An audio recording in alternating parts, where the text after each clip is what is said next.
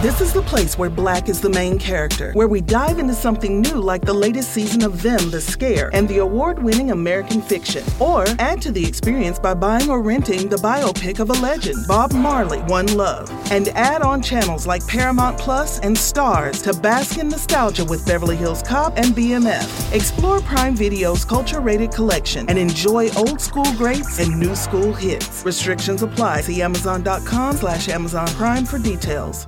At Parker, our purpose is simple.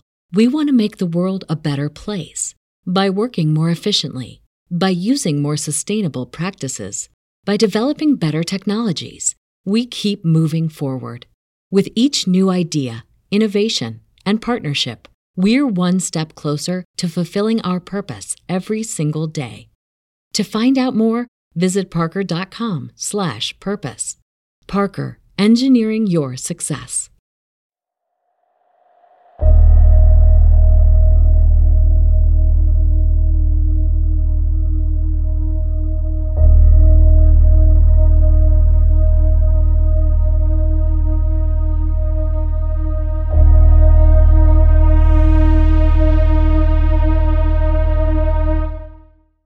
On Saturday, June 19, 1993, in Clarksdale, Mississippi, commonly known as the birthplace of blues music, 22 year old Phyllis Rome was preparing for a night out at a local juke joint blues club. It was a popular spot for locals to gather and listen to blues music and have a good time. Phyllis spent what we now know as her last night out on the town. Everyone saw her there, but what happened when she left is unfound. Phyllis was deaf and mute, making her an easy target to whatever evil that lurked into the hot summer night on June 19th. There was an unconfirmed sighting of Phyllis on that same night by a relative. Just a few days later, another unconfirmed sighting of Phyllis was by an official at a government building. But then, that statement was oddly retracted. This case is an interesting one because there are hardly any details on Phyllis's disappearance no details on her personal life, no updates, not many mentions of Phyllis on any public platform except for the original details that were reported back in 1993 from the Clarksdale Press Register newspaper, 30 years ago. And the details on her family and friends were scarce. But with some consistent and profound digging, I was able to locate a few family members. So, what happened to Phyllis Rome on the evening of June 19, 1993? Did she just walk away from her life? Could this be directly related to law enforcement or someone connected? Or could it be something even more sinister, where someone is harboring three decades of mystery and the truth lies somewhere hidden in the depths of the small town of Clarksdale?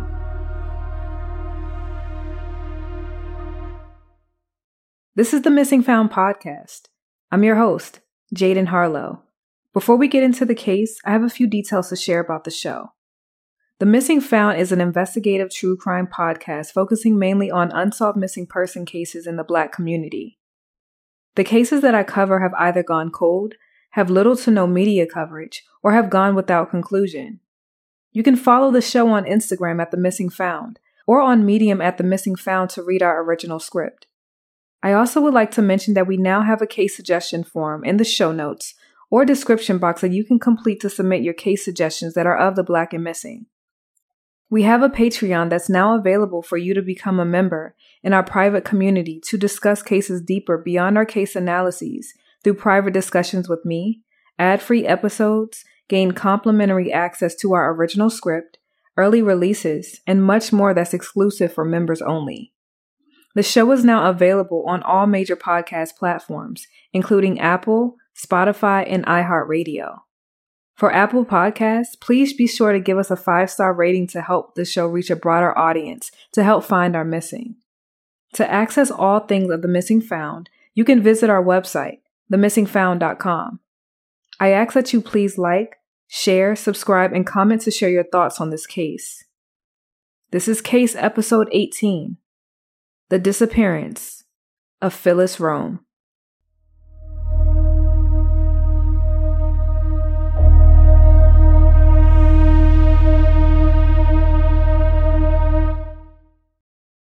Today, and back then, it's not hard to imagine that a young woman goes out enjoys a night out on the town, assumingly just to never be seen or heard from again for 30 years. We see them as a missing person, but what we don't know is what happened, what the person endured, what they are enduring, where they are, whatever became of them, or if what happened to them ended on the same night. When you think about it, think about how many last nights people have had. How many nights have we gone out with it possibly being our last night? We're going to offer a fresh look at the case details and examine what little information that has been publicly shared, review a map that retraces Phyllis's last moments, then finally break down every detail, the sightings, the oddities, then close with my opinion. This case is an odd one, and as I've stated, there just aren't many details on Phyllis or anyone that was in her circle. It's a case that is missing some key details. There are some questions that I have, and I'm sure you will too. We may can piece this together. When you have rumors, it can become perplexing, but there also may be some truth that lies within them. So, who was Phyllis Rome? Phyllis Rome, nicknamed Niecy, was born on Tuesday, March 16, 1971, and resided in Clarksdale, Mississippi. If you know anything about Clarksdale, Mississippi, then you would know Clarksdale is most notably referred to as the birthplace of blues because it was home to several blues musicians, notably Muddy Waters, John Lee Hooker, and Ike Turner. The Delta Blues Museum is also located there, and the Sunflower River Blues Festival is held in the city each August. From the melancholic, somber tones of blues, the greats that came from the city and had successful careers, all the way to the heinous acts of racism that's embedded in the history and culture of Mississippi. Only 38 years prior to 1993, a mere 30 miles from Clarksdale, in Drew, Mississippi, 14 year old Emmett Till was kidnapped and brutally murdered by two white men at the call of now deceased Carolyn Bryant Donham. What happened to Phyllis remains a cold mystery, a case that still haunts the city of Clarksdale, but whatever happened to Phyllis had seemed to have went dark. We don't know much about Phyllis, as I've already stated. Where she worked, where she went to school, her hobbies. Well, it was said that she loved to dance.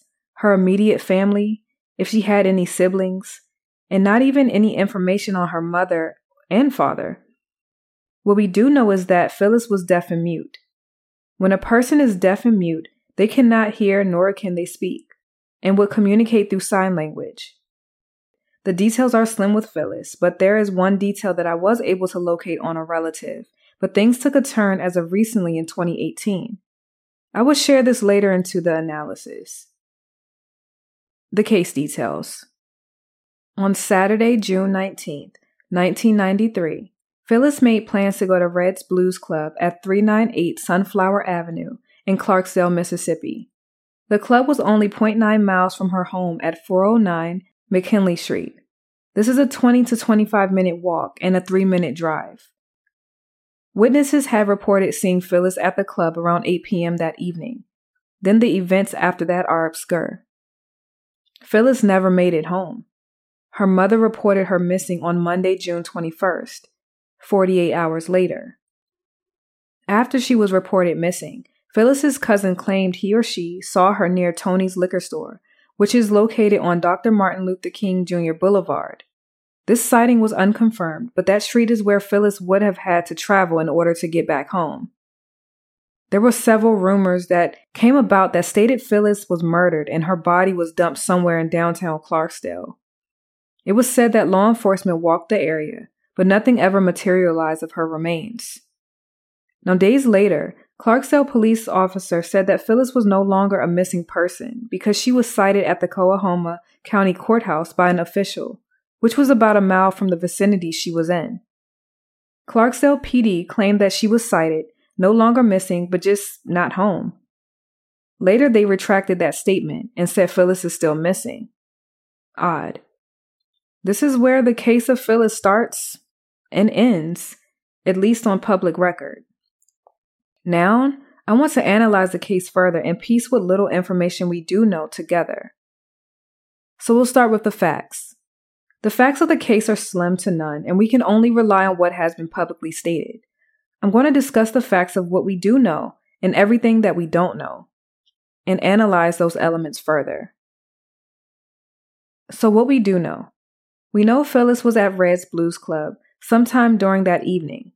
Phyllis was positively identified being at Red's on June 19th. At some point, she arrived, and she had to eventually leave the club. What this means is, in short, we know she arrived and we know she left. That's what we know. That's all we know. Now, with everything we don't know, we don't know what time Phyllis left her home to head to Red's, how she ended up at Red's. We don't know if she walked or caught a ride. Who did she attend the club with, or did she attend solo? Who were all present at Red's? Was this routine for her on Saturdays to go to Red's or have a night out?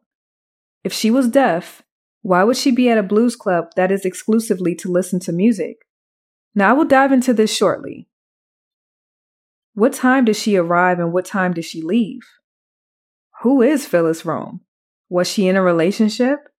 How was her relationship with her parents? Did she live with her parents? And lastly, why did Clarksdale PD make such statement without solid proof that it was in fact Phyllis at the courthouse? The breakdown. Red's Blues Club and Lounge. Red's is located at 398 Sunflower Avenue right before the Dr. Martin Luther King Jr. Bridge that is situated above the Big Sunflower River. The club, Reds, is still in business as of today and operates out of the same building that Phyllis was said to be at on the evening of June 19, 1993. Now, it's not clear who attended the club on that evening and if those patrons were ever formally identified and questioned. We know Phyllis was present at the club because she was positively identified there. This could simply mean that patrons who were there on that night saw her inside or around the club. This translates to her arriving there safely. We can almost rule out that something happened on her way there. We can't rule it out completely because something very well could have happened, but she still walked into Reds. This could have been an altercation, stalking situation, targeting, or something. We just know she was present at the club at some point in the night. The club features an intimate setting with very little lighting.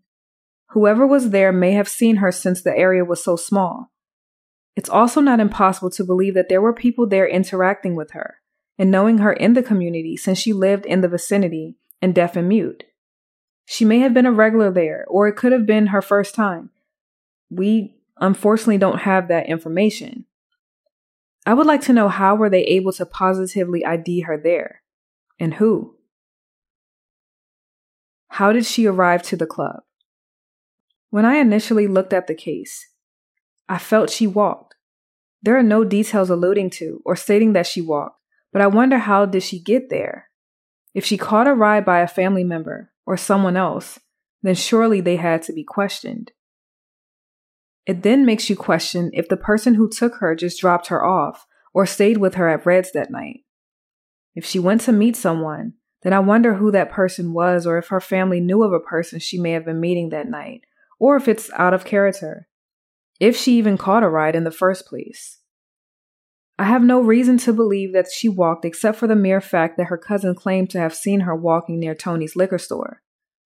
The time of this sighting was never made public, but it was most likely the time after she left the club since this detail was a prominent mention. If the sighting is true, that would mean she ended up leaving Red's and was assumingly walking on her way home, which Tony's is on the route she would have walked to go home. With that lack of detail for this element, it leaves it to a mystery. I mapped out the walk from her home to Red's. It would have been a 21 to 25 minute walk at normal pace, and an only three minute drive. The walk is along Dr. Martin Luther King Jr. Boulevard. It is a long stretch of road, that does not seem likely that she would have taken a walk at that distance in June Mississippi weather, though not impossible. There are no reports stating that she was picked up by someone. I can only assume this would have been mentioned because it would change the trajectory of the case because we would be adding an additional person in this mystery. What we don't know is if she caught a ride to Reds, halfway, or she walked.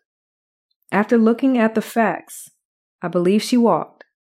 Because of this, I don't believe this outing was out of character for her.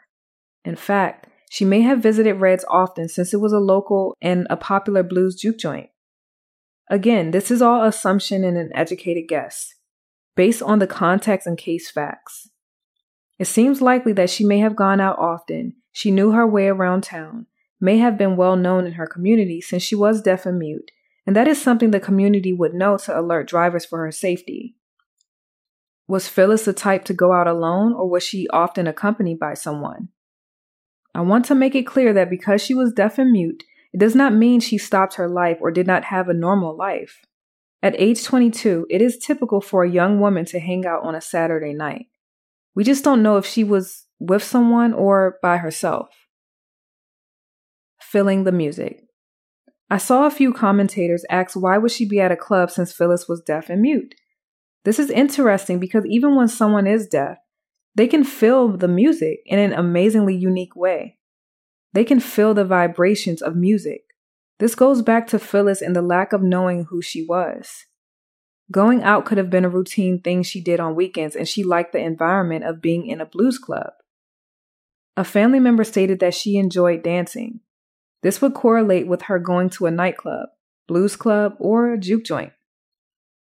This is yet another key element that we don't know the full scope of details on in order to connect with our victim. The odd sightings and the retracted statement. Around the time she would have left Reds, a cousin saw her walking near Tony's liquor store on Dr. Martin Luther King Jr. Boulevard. When I took a look at the map, I virtually walked and retraced her possible steps after walking out of her front door, which her home seemingly has been demolished and is now a vacant lot. Now, and it's not exactly clear if she walked or if she caught a ride that evening. That's what we're trying to figure out. But there is only one liquor store on that stretch. I assumed that liquor store was Tony's, which was only minutes away from her home, which would mean that she was in close proximity to home after leaving Reds and walking in the direction of her home. This is not a fact because we don't have enough information on the sighting to say that the liquor store that I saw on the route is, in fact, the route Phyllis would have taken or if it was actually Tony's liquor store. I assume she walked from her home to Reds and Reds to home because of the cousin's alleged sighting of her walking that evening. My questions are why didn't the cousin stop? Who was the cousin? Who did the cousin see her with, or was she alone? Was she going into the liquor store or just in the area near it? And was it really Phyllis? The area does not seem well lit, nor does it seem safe enough to walk at night especially a young woman who was deaf and mute at that hour, eliminating her capability to hear and making it rather difficult to communicate with someone who isn't versed in sign language if there was something wrong or she encountered danger along her way. If she was abducted along her walk, it would have been silent unless she put up a fight and was heard that way. There was another odd alleged sighting of Phyllis at the Coahoma courthouse. An official from the courthouse reported they recalled seeing her after she was reported missing. This official stated that the woman they saw matched the description of Phyllis in the Clarksdale Press Register. Strangely, Clarksdale PD shared that Phyllis was no longer missing due to the unconfirmed sighting. This information, in my opinion, was prematurely shared with the public without fact checking this possibility. Then, the statement was later retracted, Another officer stated that Phyllis had not returned home and is still a missing person. When I read this element, I thought it was quite strange and negligent on law enforcement's behalf. To me, it felt like they were trying to eliminate her case through any possible mention or update without even fact checking, almost as if they knew more. And I could be completely wrong. At least I hope I am. The rumor mill. There was a rumor that Phyllis was murdered and her body was disposed of in downtown Clarksdale. I found this rumor to be unsettling, as anyone would. I wonder who started this rumor and why would anyone want to start this rumor? She was deaf and mute. Who would want to harm her? Unless this person saw this and took advantage of it. Is there any truth to it? I don't know. It's an interesting rumor, and started rather quick soon after she went missing. My opinion.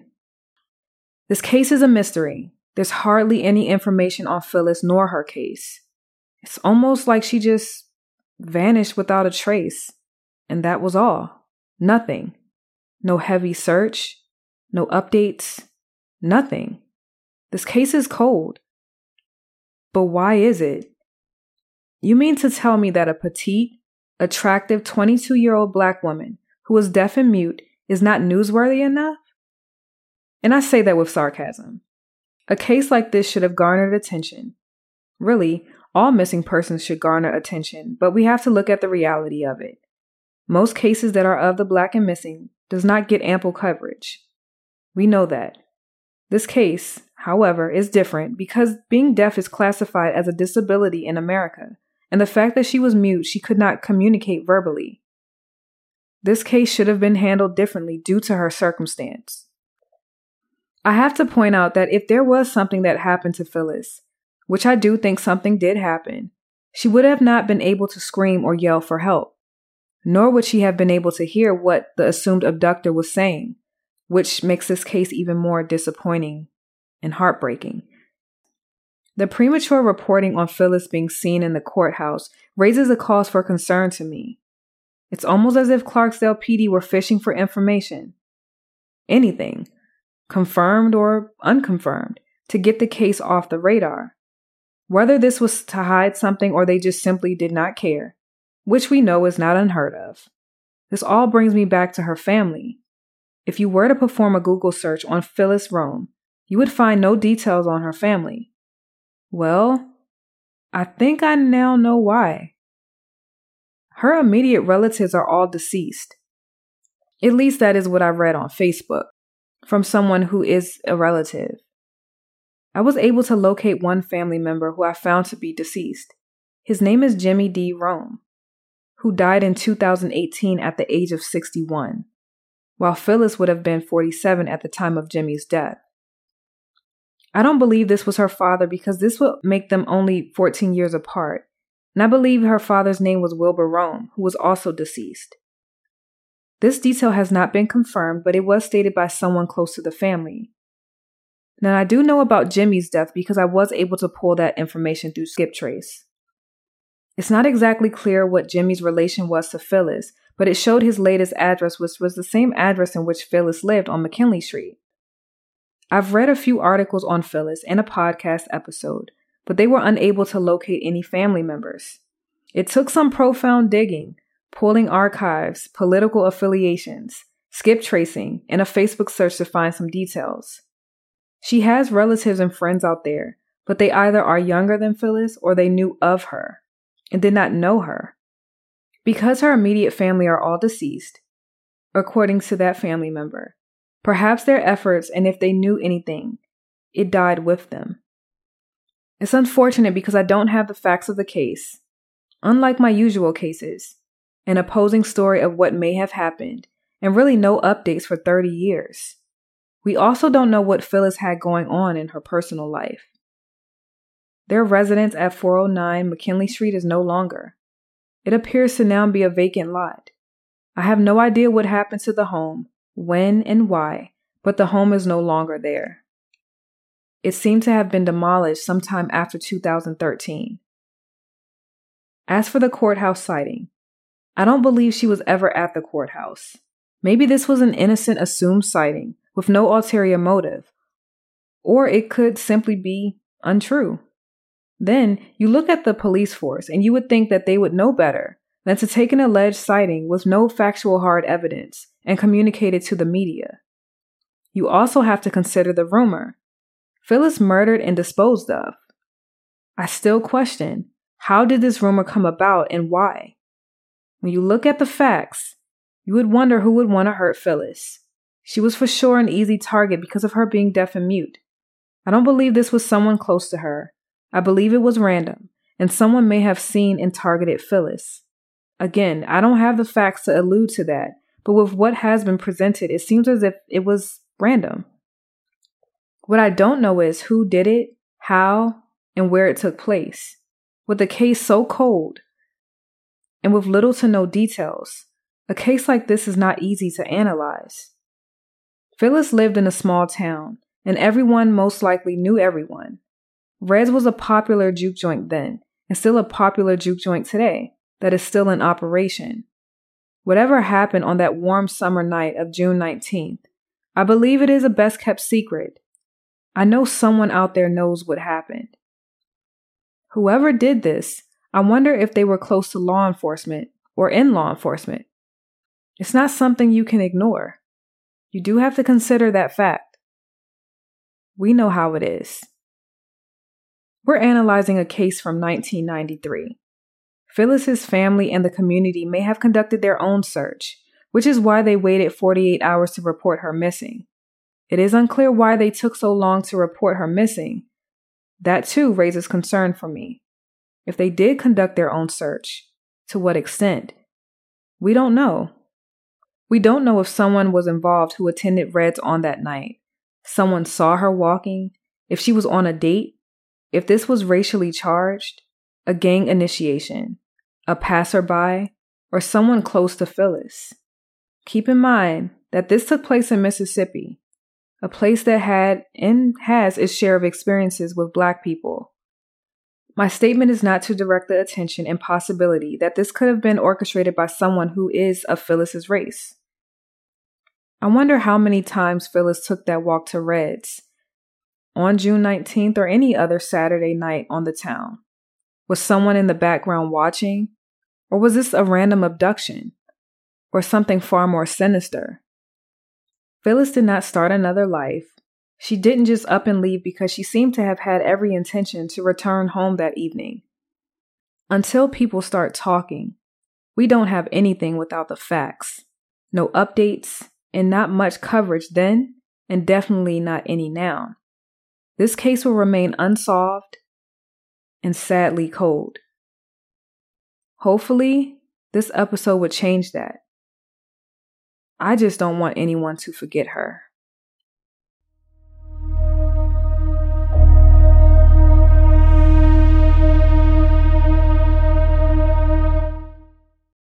At the time of Phyllis's disappearance, she was 22 years old, stood at 5 feet, and weighed 100 pounds. Phyllis is a female, African American, has brown eyes and black hair. She is deaf and mute. Phyllis has a medium brown complexion. She also has a tattoo on her upper left arm of the name Mark, and a tattoo on her middle finger with the initial D. Phyllis has a nose piercing, and her ears are pierced. She has two piercings on one ear and three piercings on the other. Phyllis was last seen wearing light blue shorts with polka dots, a white shirt, blue socks, and white sneakers. Her nickname is Niecy. Phyllis would be 52 today in 2023. If you have any information or leads in the disappearance of Phyllis Rome, her current whereabouts, or any information concerning Phyllis, it should be directed to the Clarksdale Police Department at 662 621 8151. I want to thank you for your viewership of Phyllis's case. Her family is still awaiting answers. We know people don't just vanish. Someone has the answers to this 30 year, three decade long mystery. Whether she left on her own or was taken, either way, someone at some point had a hand in this. Hopefully, we don't have to go another decade without knowing. As always, please be safe, be vigilant, and always be aware of your surroundings. May God bless and keep you all. I always close with a scripture or words of encouragement because in all of these cases, only God Himself can solve them. Through Him, all things are possible. I have told you these things, so that in me you may have peace. In this world you will have trouble, but take heart. I have overcome the world. John 16:33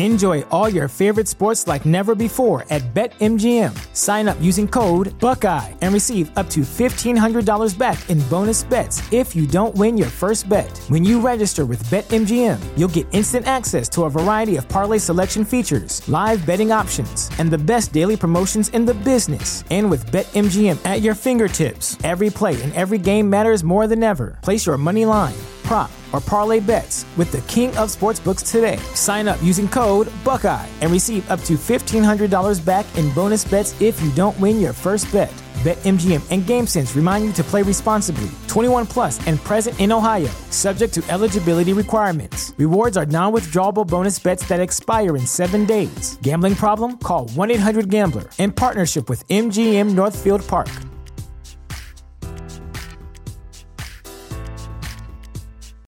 Welcome to Prime Video's Culture Rated Collection. This is the place where black is the main character, where we don't jump through hoops just to hear our voice and can fall in love with illuminating documentaries like Giannis, The Marvelous Journey. I'm just a hard worker that's trying to survive. Enjoy the animated series, The Second Best Hospital in the Galaxy. All doctors report immediately! Where we dive into something new like the latest season of Them, The Scare, and the award winning American Fiction. Welcome home, baby! Or add to the experience by buying or renting the biopic of a legend, Bob Marley, One Love. I want my music to unify people. And add on channels like Paramount Plus and STARZ to bask in nostalgia with Beverly Hills Cop. This is the cleanest police car I've ever been in in my life. And BMF. You're about to take over the whole nation. Explore Prime Video's culture rated collection and enjoy old school greats and new school hits. Prime Video. Find your happy place. Restrictions apply. See Amazon.com slash Amazon Prime for details.